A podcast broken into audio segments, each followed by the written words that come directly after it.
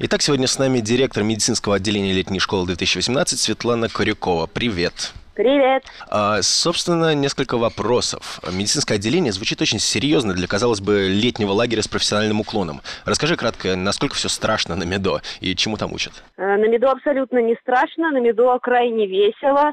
Наша программа нацелена, наша программа для школьников нацелена на то, чтобы наши участники поняли, хотят ли они связать свою будущую жизнь с медициной, или лучше туда соваться не стоит. Потому что, чтобы стать врачом, нужно учиться очень много лет, не меньше шести, а в идеале все десять, и тратить столько лет жизни просто так если тебе это реально не нравится, крайне обидно. Вот, поэтому мы помогаем нашим школьникам понять, действительно ли они хотят того, что они хотят. И либо они влюбляются в медицину, поступают в медицинский вуз, и у них все отлично, и тогда мы очень за них рады, либо они понимают, что они не хотят быть врачами, не готовы на все это, и тогда мы тоже очень рады, что они не потратят э, время впустую, проучившись там хоть сколько-то лет в медицинском вузе.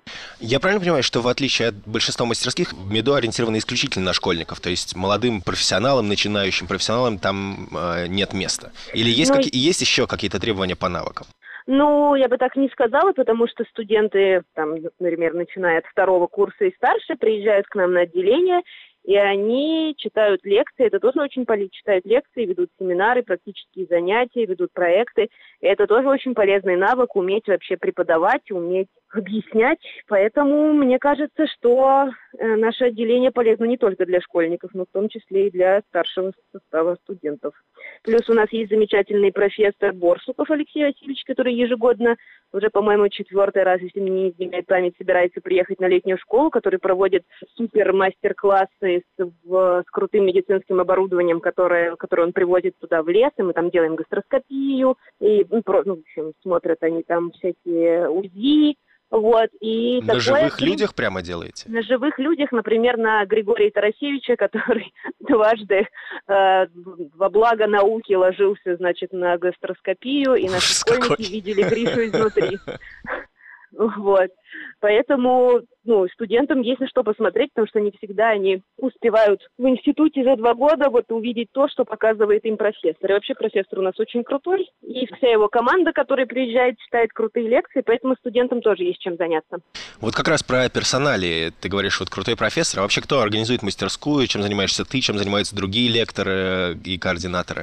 Значит, изначально мастерскую на моей памяти. Моя память на летней школе начинается в 2010 году. Ну, собственно, тогда с тех пор осталось два человека, которые делали МИДО. Это Влад Ракинцев и Ваня Щербаков. Они по сей день участвуют в организации мастерской, собственно. Они наши почетные директора. К сожалению, в этом году они не смогут физически присутствовать на летней школе, но они как бы все курируют, все контролируют.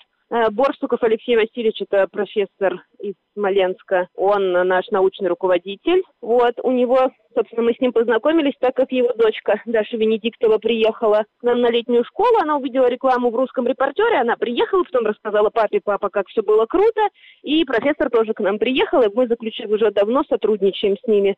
Наши школьники, которые особо отличаются на летней школе, профессор дарил им поездку в Смоленск и день работы в Смоленской больнице, ну как бы не работы, но в общем они присутствовали, ходили по больнице, смотрели, профессор там им оплачивал им там какое-то проживание, ну то есть профессор прям вот мощно всех нас поддерживает. Вот, собственно, сейчас у нас есть два супер-пупер координатора. Это Антонина Лобанова и Анастасия Мищенко. Это наши бывшие школьницы. Они уже не школьницы года три. Вот сейчас они такие самые активные координаторы. Это они. Дальше у нас есть огромный штаб э, кураторов-преподавателей, которых очень долго перечислять. Но еще есть я, я типа директор в этом году, но я, в принципе, так как у меня нет медицинского образования, я не очень ну, как бы могу в научной части, скажем, там что-то делать и помогать, поэтому в основном, ну, все года я занимаюсь только организационными вопросами. Ну вот есть я.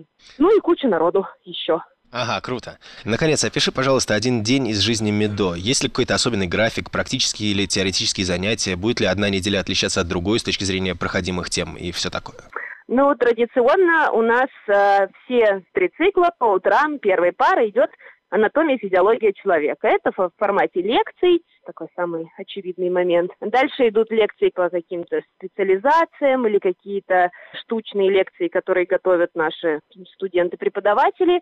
Как правило, после обеда у нас одну неделю у нас бывают проектные пары, когда мы сгоняем к нашим школьникам кучу народу, и школьники ищут у них, там делают им УЗИ мочевого пузыря, меряют им объем, объем легких, там всякие сердечные ритмы и прочее, прочее. Это называется как бы проектной деятельностью. Они потом анализируют эти данные и защищают свои проекты. Это длится в основном ну, как каждый год по-разному, но в основном неделю, но максимум две. Вот. Потом еще на, одной, на одном из циклов у нас есть э, практическая э, работа. Это, собственно, первая медицинская помощь, когда учат накладывать повязки, жгуты, правила транспортировки, э, как учат делать уколы, и все такое. И культовое мероприятие на вот этом практическом цикле – это э, шитье свиньи. Мы покупаем свиную ногу в Кимрах или в Дубне, уже сейчас не помню. И школьники на примере, на материале вот этой вот ноги, они учатся накладывать швы,